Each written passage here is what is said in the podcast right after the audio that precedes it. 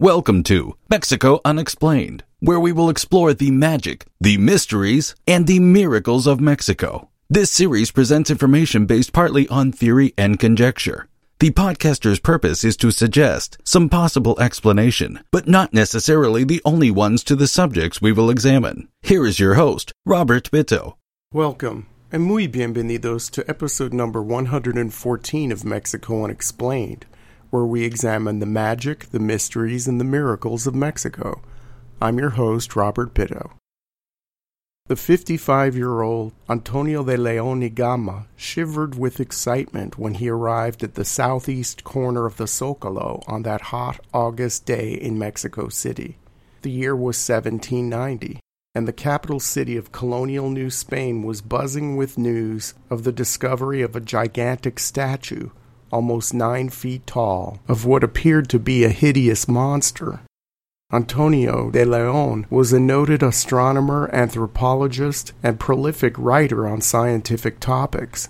He was much respected in Mexico City and would later write a book about this statue and the Aztec calendar stone, which was discovered nearby later that year. Breaking with the convention of previous Aztec chroniclers, in his book, de León praised the ancient civilization that created the sculpture, which is seen by some historians as indicative of a growing sense of nationalism and Mexican pride in late eighteenth century New Spain, only a few decades away from Mexico's independence. In the book, the author described the nine-foot-tall grotesque monster as the god Teoyamiqui.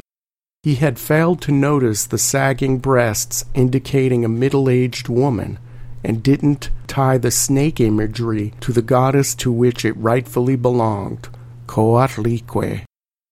Indeed, the massive carving clearly had a skirt made of writhing snakes, and a belt tied at the ends with the heads of snakes. Her feet were claws with eyes, and she wore a sacrificial necklace of severed human hands and torn-out hearts. She was decapitated, with an artistic representation of spurting blood where her head should have been. To many people in Mexico City, those of European and mixed ancestry especially, the statue was perceived as anywhere from repulsive to demonic.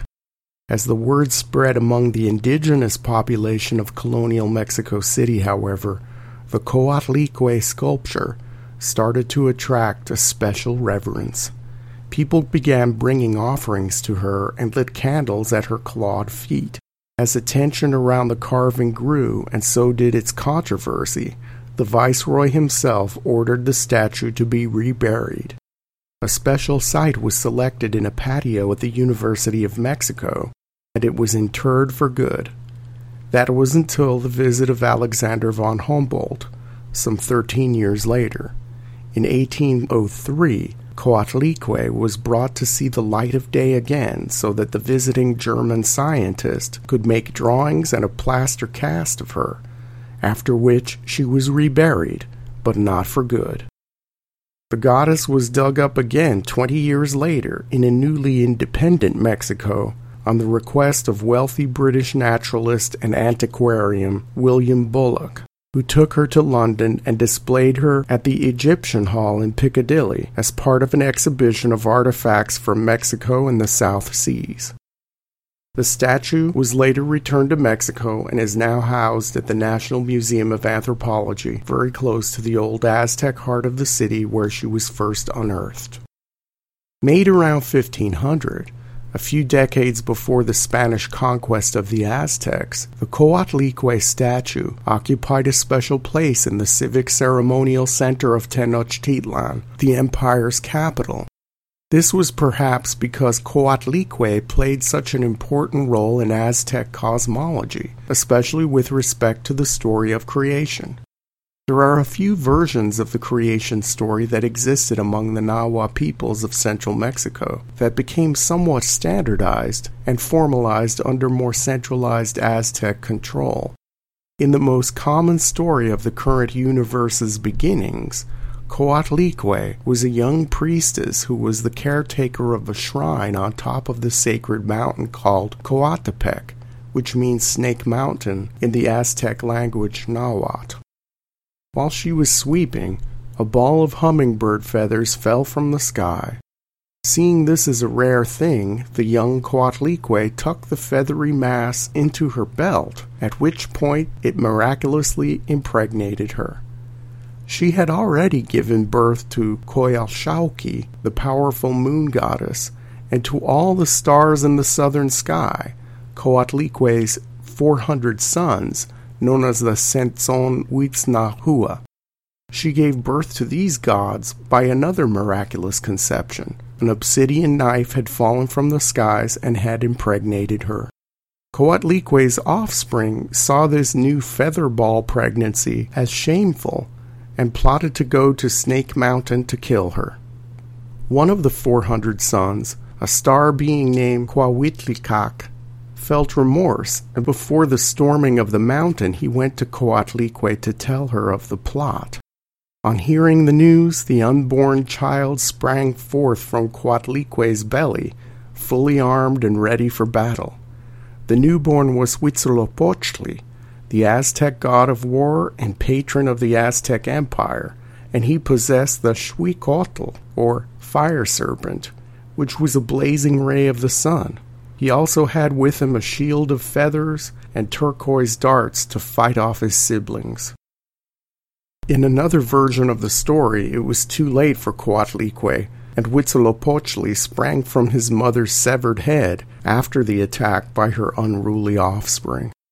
In any case, the new war god swiftly defeated his siblings and even chopped up his sister, the moon goddess, and threw her body parts down the mountain. He threw her head up to the sky to become the moon and scattered his four hundred brothers across the universe. Coatlicue, now dead, provided fertility for the earth with her decomposing body. The creation-destruction myth would be reenacted yearly at the Templo Mayor, with dismembered sacrificial victims being thrown down the steps of the main pyramid as if it were Mount Coatepec. The story involving the death of Coatlicue and the birth of Huitzilopochtli is said to symbolize the daily victory of the sun over the moon and stars and the sacrificial nature of life on earth. Death must come to some to give life to others.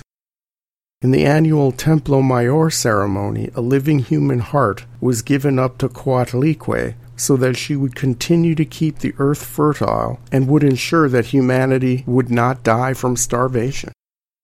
To the Aztecs, the sacrifices were necessary for the smooth functioning of the universe. As with many Mesoamerican deities, Coatlicue had many other functions and aspects and also had other names. She is both destroyer and creator, mother of gods, and the helper of mothers on earth. Like the earth, she feeds on corpses and consumes all that dies. Her snake skirt symbolizes fertility, as the image of the snake was so used by the Aztecs and other ancient Mexican cultures. She may appear as Cihuacoatl, the snake woman, a fearsome goddess of childbirth, or as Tlazolteotl, the deity of sexual misconduct. Coatlicue was also known as Teteoinnan, or the Mother of the Gods, or simply Toci, our grandmother. The latter term comes from the idea in one version of the creation story that one of Coatlicue's sons, Quetzalcoatl, created humans out of gray ash, thus making Coatlicue the grandmother of mankind. In any situation, the snake-skirted goddess was both revered and feared, and her power stood the test of time. This was evident almost three hundred years after the end of the Aztec Empire, as seen in the reaction from Mexico City's indigenous community to the unearthing of the massive Coatlicue statue. Some scholars allege that some aspects of Coatlicue still survive in the cult of the Santa Muerte, or the Most Holy Death, a Grim Reaper-type folk saint that has gained popularity throughout Mexico since the nineteen sixties and is especially relevant today. For more information on the Santa Muerte, please see Mexico Unexplained, episode number nine. In Aztec legends, there is a story of how Coatlicue predicted the end of the Aztec Empire. A few years before his fateful meeting with conquistador Hernán Cortés, so the story goes, Emperor Montezuma dispatched a party of sixty priests and magicians to the mythical northern land of Aztlan in search of the goddess to ask her questions about the future and to get greater knowledge of the present.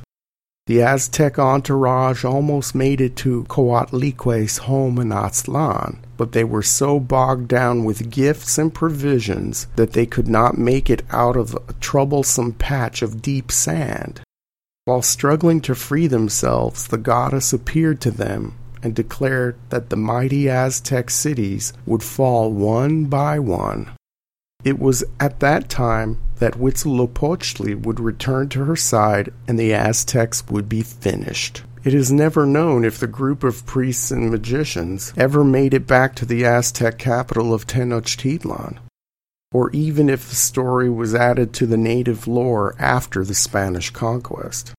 It is true, though, that without the sacrifices and devotion paid to her, Coatlicue did face a final death with the ultimate destruction brought about by the Spanish at the doomed Aztec capital.